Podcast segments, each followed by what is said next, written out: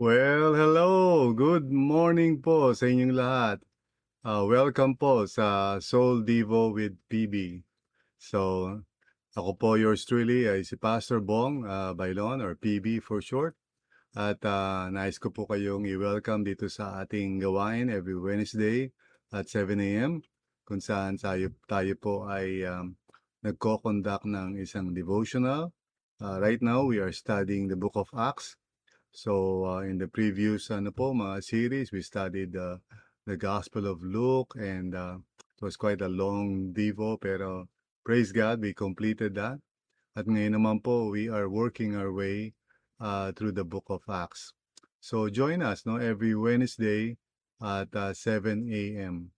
So, dito po sa Facebook, sa YouTube, um, sa Twitter, sa? Sa LinkedIn, sa Twitch. So basically, we are all over the place. anyway, so welcome po sa inyo lahat. Uh, those of you who are watching from the Philippines, siyempre magandang umaga po. At uh, I hope na nakapag-breakfast na kayo. I hope na you were able to eat a hearty breakfast, no? Para ready ano na kayo, ready na kayo to go.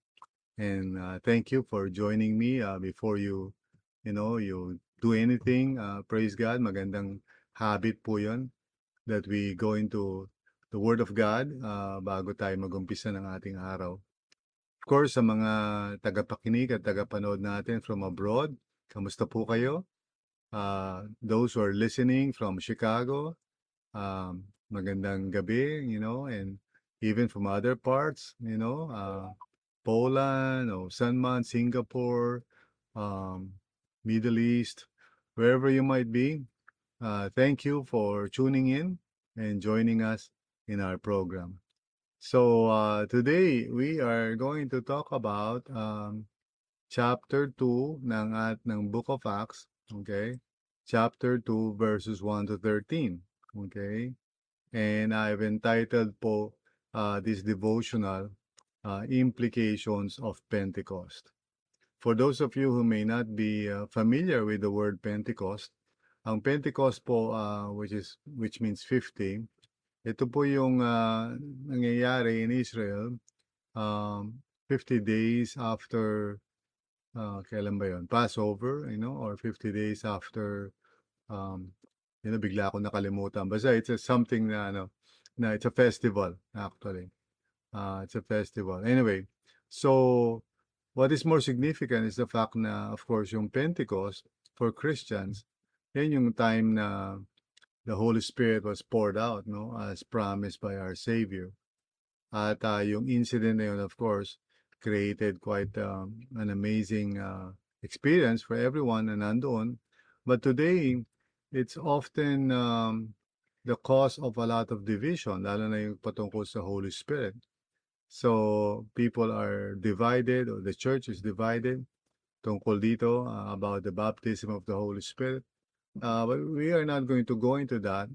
Instead, we are going to look at the implications of that sa buhay natin ngayon because I think that is really the point why uh, Luke uh, gave us this uh, report no on what happened uh, on that particular day.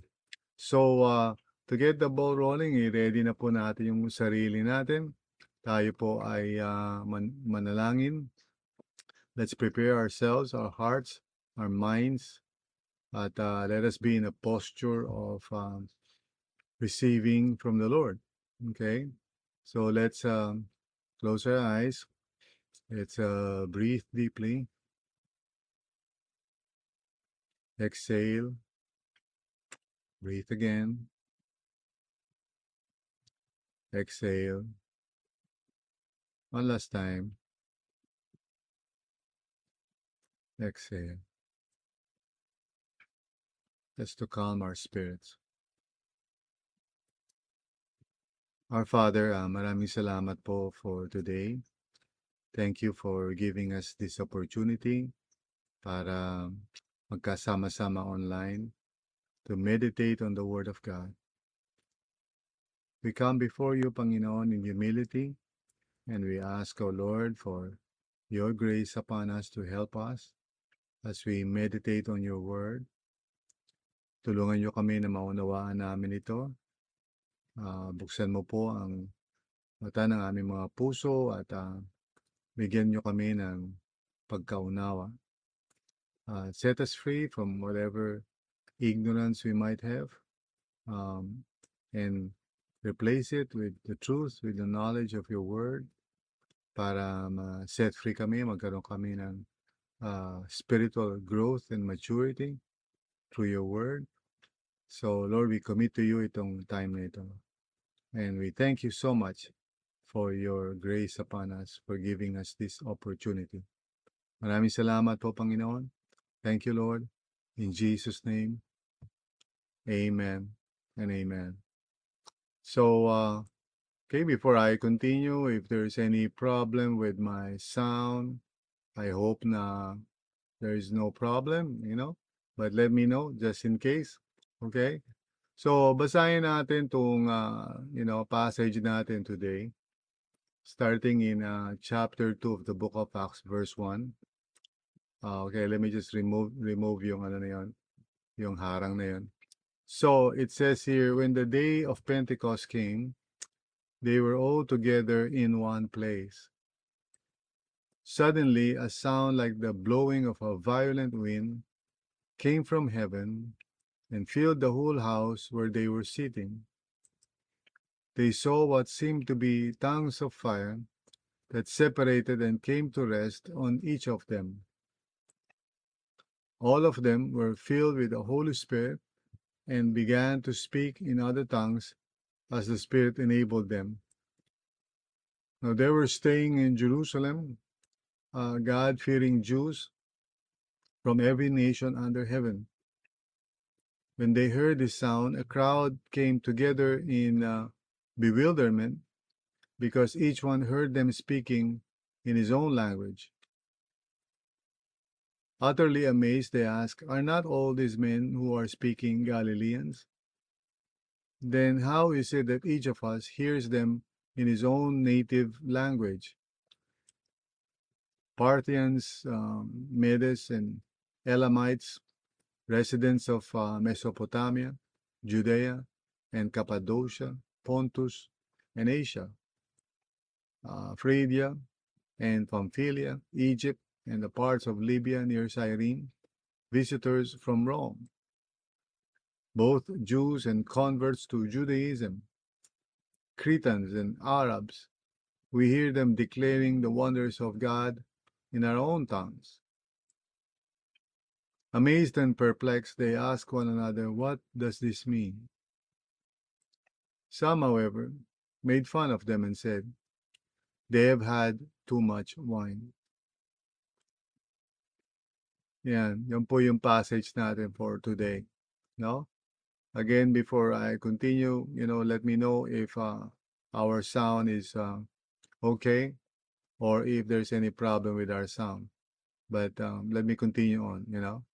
So, our topic today is implications of Pentecost. As we look at this passage, uh, Acts 2, verses 1 to 13, uh, I see three implications dito na I think we should look at uh, and consider and apply also sa buhay natin. The first one uh, that I see in the passage uh, there is an implication in terms of our spirituality. May implications po to. So let's, let's read this, verses 1 to 4 once again, para may pakita ko sa inyo yan. Sabi nga, when the day of Pentecost came, they were all together in one place. Suddenly, a sound like the blowing of a violent wind came from heaven and filled the whole house where they were sitting. They saw what seemed to be tongues of fire that separated and came to rest on each of them, you know, on each of them. And then all of them were filled with the Holy Spirit and began to speak in other tongues as the Spirit enabled them. Now, in terms of our spirituality, I think significant yung, yung report na yun ni Luke about what happened. Kasi all of them, or each of them, were filled with the Holy Spirit. Now, why is that significant? Kasi pag uh, inaral mo yung Old Testament, what you would notice would be, uh, you know, sporadic lang or paminsan-minsan lang and then only for special occasions or special people was the Holy Spirit, um, you know, given or imparted. And it was all temporary lang. It was not something na that uh, remained. In fact, David was afraid na yung uh, yung Holy Spirit would be taken from him. Uh, but this has to do with empowering them and giving them, you know, the grace to do certain things. But again, the point natin ito is that in the Old Testament, temporary lang yung experiences nila with the Holy Spirit and limited lang. But I think what is significant dito sa Pentecost is that we are told na yung 120 believers who were gathered then there, uh, not just the apostles, but all of those people na nandoon praying together, uh, were filled with the Holy Spirit. And in fact, ito ang testimony ng ano ng scripture sa atin sa New Testament na the Holy Spirit is given to all those who would believe who would follow Jesus Christ as they, their Savior and Lord. Hindi na po ito parang special anointing lang for some people. Uh, that means na you and I, o kahit sino tayo, can experience the presence and power and purpose of God in our lives through the Holy Spirit without any distinction or limitation. This is the gift that the Lord promised us in. Now, which means na ngayon, right now, bilang mga New Testament believers, we can, uh, you know, expect and we should actually live in the power of the Spirit of God right now, who is at work in us to uh, transform us and save us. Kaya napakalaking blessing nito para sa atin. In terms of our spirituality, no longer are we, ika nga parang second class citizens, you know, in the kingdom of God and yung binibigyan lang ng Holy Spirit will be those special people like, you know, David or somebody. Instead, we are given the promise in the New Testament, first through the words of Jesus and also through the, the words of the, the apostles. And dito sa book of Acts, we see all of them, without exception. Lahat sila were filled with the Holy Spirit. I hope na you'll be encouraged to know na right now, kahit uh, sabihin natin ordinaryo ka lang na mananampalataya, at least that's how you see yourself. Pero you have the power, or you have the gift of the Holy Spirit. And the power of the Holy Spirit, of course, working in you. He can enable you to do what you cannot do by yourself or by your direct effort. By the power of the Holy Spirit, we can experience, you know, the eternal kind of life on a day-to-day basis we can be uh, forgiven, reconciled with God. We can we can be uh, uh, you know transformed. Our identity becomes a reality sa atin because of uh, Christ and the work of the Holy Spirit who gives us yung testimony that we are children of God in our hearts. No, and it's the Holy Spirit who keeps us until the very end. So uh, Praise be to God. Magpasalamat po tayo at uh, maging uh, grateful and uh, let's rejoice and higit sa lahat, let's walk in the Spirit because He is now in us and with us. We can now experience each and every day yung transforming power of the Holy Spirit. No? What used to be parang sporadic lang or only for a few people is now available for all those who would believe the good news and follow Jesus. So yun yung unang-unang nakita ko dyan. Pangalawa, uh, in terms of our community, no? In terms of our community or the churches as we might call it, no? Tingnan natin yung verses 5 to 11. Sabi nga, Now there were staying in Jerusalem God-fearing Jews from every nation under heaven. Okay, so of course Luke is speaking from his point of view, what is uh, available for them at that point yung information nila. So he's now going to mention, you know, uh, yung mga lugar, know. So when they heard uh, this sound, a crowd came together in bewilderment because each one heard them speaking in his own language. So dito pala makikita mo na this is an amazing experience kasi, you know, um, narinig nila yung sound at narinig nila yung mga salita. Uh, not in terms of the way we sometimes think of tongues today. Kasi ngayon, di ba, when we, when we say uh, speaking in tongues, pag sinasabi natin ganyan, we are referring to uh, unintelligible uh, heavenly language, which is, uh, you know, present ngayon in the churches. Not all of them, but um, there are many people who are able to speak in tongues as the Lord enables them. But uh, that is a different thing. Iba yan dito sa pinapaliwanag sa atin dito because ito naiintindihan eh. So this is different from 1 Corinthians 12 to 14. Ano? Uh, this incident na nangyari sa Book of Acts, uh, kakaiba siya, unique siya. Uh, kasi, kumbaga, naiintindihan nila yung sinasabi eh. You know, so sabi niya, utterly amazed, they ask, Are not all these men who are speaking Galileans? So, in other words, kilala, kilala nila yung mga tao na taga Galilee ito. Ang Galilee is parang considered na probinsya nung araw. Not so, not a, you know, parang reputable place. But just a, kumbaga, ordinary place. So, anyway, paano nila nalaman na Galileans ito? Maybe sa pananamit or siguro sa naririnig nila, Uh, nag-uusap, you know? And then sabi nila, then how is it that each of us hears them in his own native language? Okay?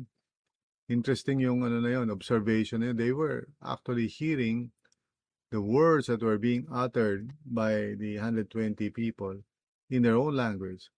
Tapos sabi yan, Parthians, Medes, and Elamites, residents of Mesopotamia, Judea and Cappadocia, Pontus and Asia, you know, Phrygia and Pamphylia, Egypt and the parts of Libya near Cyrene, visitors from Rome, okay, and then both Jews and converts to Judaism, Cretans and Arabs, we hear them declaring the wonders of God in our own tongues. Now, what I believe is the implication of that, you know, is that God desires una to reach people wherever they might be, okay, and to establish his work among them in their own native language or in their context. So this is what I mean by in terms of our community. The Lord, you know, recognizes na mga tao meron tayong mga uh, identification or social groupings. And He doesn't destroy that. He doesn't make us just one kind of people. Instead, uh, you know, the Christian faith honors and values yung mga distinct distinctives ng mga tao no in terms of uh, their um, homogeneity no or in terms of yung ano nila yung group nila. That's why i believe no ang implication niyan is that uh, we should really understand the great commission as pertaining to people groups or groups of people okay yun naman talaga ibig sabihin ng ano eh yung salitang nations, you know, sa Great Commission, yung uh, go therefore and make disciples of all nations. Yung word nation is not the same as parang Philippines, kanyan, uh, or America. Nung araw, wala pang mga countries. What they had before, during that time, nung sinabi ni, ni Jesus, what they had were people groups of different kinds. Yung nga, yung mga binanggit kanina, mga Elamites, mga kuno ng mga tao, no? So in other words, there were groups of people who have their own distinctive na language of way of speaking, yung culture nila, yung norms nila, etc. And the Lord valued that kasi when He poured out the Spirit of God, uh, He did not just speak in one language. Pwede naman gamitin yung Greek eh. At that time, Koine Greek or what is called the common language of the people, which is Greek. uh, if God used that, maintindihan naman ng mga tao eh. Kasi they, they were all speaking in Greek. So why did G, why did you know the Lord pour out His Spirit and then spoke to people in their own native tongues? I think ang implication yan is that we need to recognize and value na you know yung mga tao na may mga social groupings of whatever kind ay uh, you know, dapat yan, i-honor yan, dapat yan, i-acknowledge yan. Kaya tayo sa real life Christian communities, uh, for those of you who are from RLCC, uh, we truly value yung mga distinctives, you know. So that's why we allow people to form, you know, in fact, we encourage them to form uh, different people groups. Okay? And of course, this is uh, unlimited, no? Depende sa mga klase ng mga tao sa mundo eh. You know, we can have students, or maybe by profession, doctors, uh, you know, or BPO, call agent centers, whatever, whatever, di ba? We should be able to reach out to them and form communities of faith uh, for each of them according to their uniqueness. Pero of course, the gospel remains the same all throughout, no, everywhere. You know, it's still the gospel. We don't compromise on that. Pero the way it's going to be applied and worked out would be unique, you know, in according to in accordance with their distinctives. So, mga kababayan probably would have a different way of uh, you know, um, following the Lord Jesus uh, bilang women or adult women. Ganon din yung adult men. So we should uh, recognize yung mga distinctives and we should actually reach out to different kinds of people groups to create communities of faith among them, no? In other words, um, you know, preaching the gospel uh, and uh, making sure na they are brought, you know, to to the saving knowledge of Jesus. Tapos forming them into groups, you know, para they can walk with the Lord together. So, in terms of our community, uh, ito yung nais kong bigyan din. And then, um, finally, meron din tong implication in terms of our ministry. As we look at the last two verses of this passage, so basahin natin. Sabi niya na, amazed and perplexed, they ask one another, what does this mean? So many of those who heard it, you know, were uh, ika nga, impacted by that experience. Karon sila ng ano, ng ano, nung parang na-open yung puso nila and they said, you know, ano kaya ibig sabihin nito? They became interested, you know. Um, in fact, siguro sila yung mga nag-respond talaga, the 3,000 who were added to their number that day. No? Pero verse 13 also tells us, Some, however, made fun of them and said they have had too much wine. So hindi lahat ng responses were positive. Some of the responses were actually negative. And so, in other words, what I'm trying to say in terms of our ministry, yung Pentecost tells us that, uh, you know, as we go and reach out and share the good news with people, some people would respond, while others would not. So, ito yung parang sinasabi sa atin ng Panginoon. We must persevere. There will be a response. There will be people who would turn from their sins, repent, and trust God through faith in Jesus. But there will be others who will just disregard the message. So, sinasabihan na tayo ng Panginoon through this passage to be ready, to be bold, to be courageous, but also to, you know, be sober-minded hindi palaging successful. So pag may mga na-encounter kayo ng mga tao who probably don't want to believe uh, the good news, wag po tayong mawala ng ano ng uh, gana o masiraan ng loob. That's part of it. No, dito nga sa Book of Acts, 'di ba? They're very near the actual events. And yet, yun yung mga na-experience nila. So, again, this is something na we can look at the three implications. Let me review that once again. Uh, una, no, in terms of our spirituality. Now the Holy Spirit is available for everyone who believes. Pangalawa, in terms of our community. So now we realize na gusto ng Panginoon na ma-reach ng bawat people group everywhere, wherever they might be. And then in terms of our ministry, uh, alam natin ngayon that by the power of the Holy Spirit, we can reach out to many people, pero at the same time, not everyone would respond. So, in other words, you know, uh, Pentecost means intimacy with God and with one another and the power to bear witness together. Once again, Pentecost means intimacy with God and with one another and the power to bear witness together. Purihin ang Panginoon. So let us pray. Manalangin po tayo. Lord, ah, maraming salamat po, Father, sa word mo sa amin to uh, help us and to encourage us that we now have the Holy Spirit. And through the Holy Spirit, we can know you and we can love one another in communities of faith of different kinds. And we can bear witness to the Lord. And um, thank you for uh, encouraging us. And I pray, Lord, na today we might uh, truly be, um, that we can truly apply this, Panginoon. First, sa aming relationship with you. May we, may we experience the, the power of the Holy Spirit in our own personal lives, personal walk. Also, Lord, I pray na tulungan mo kami, Panginoon, to uh, reach out to many different people groups, to establish uh, communities of faith in different places, Panginoon, by the grace of God. And uh, Lord, to continue to be courageous kahit na may mga disappointments or uh, even mga uh, rejections. Help us to continue to fulfill the Great Commission as you have instructed us, Panginoon. Lord, maraming salamat. Thank you, Lord. In Jesus' name, amen and amen.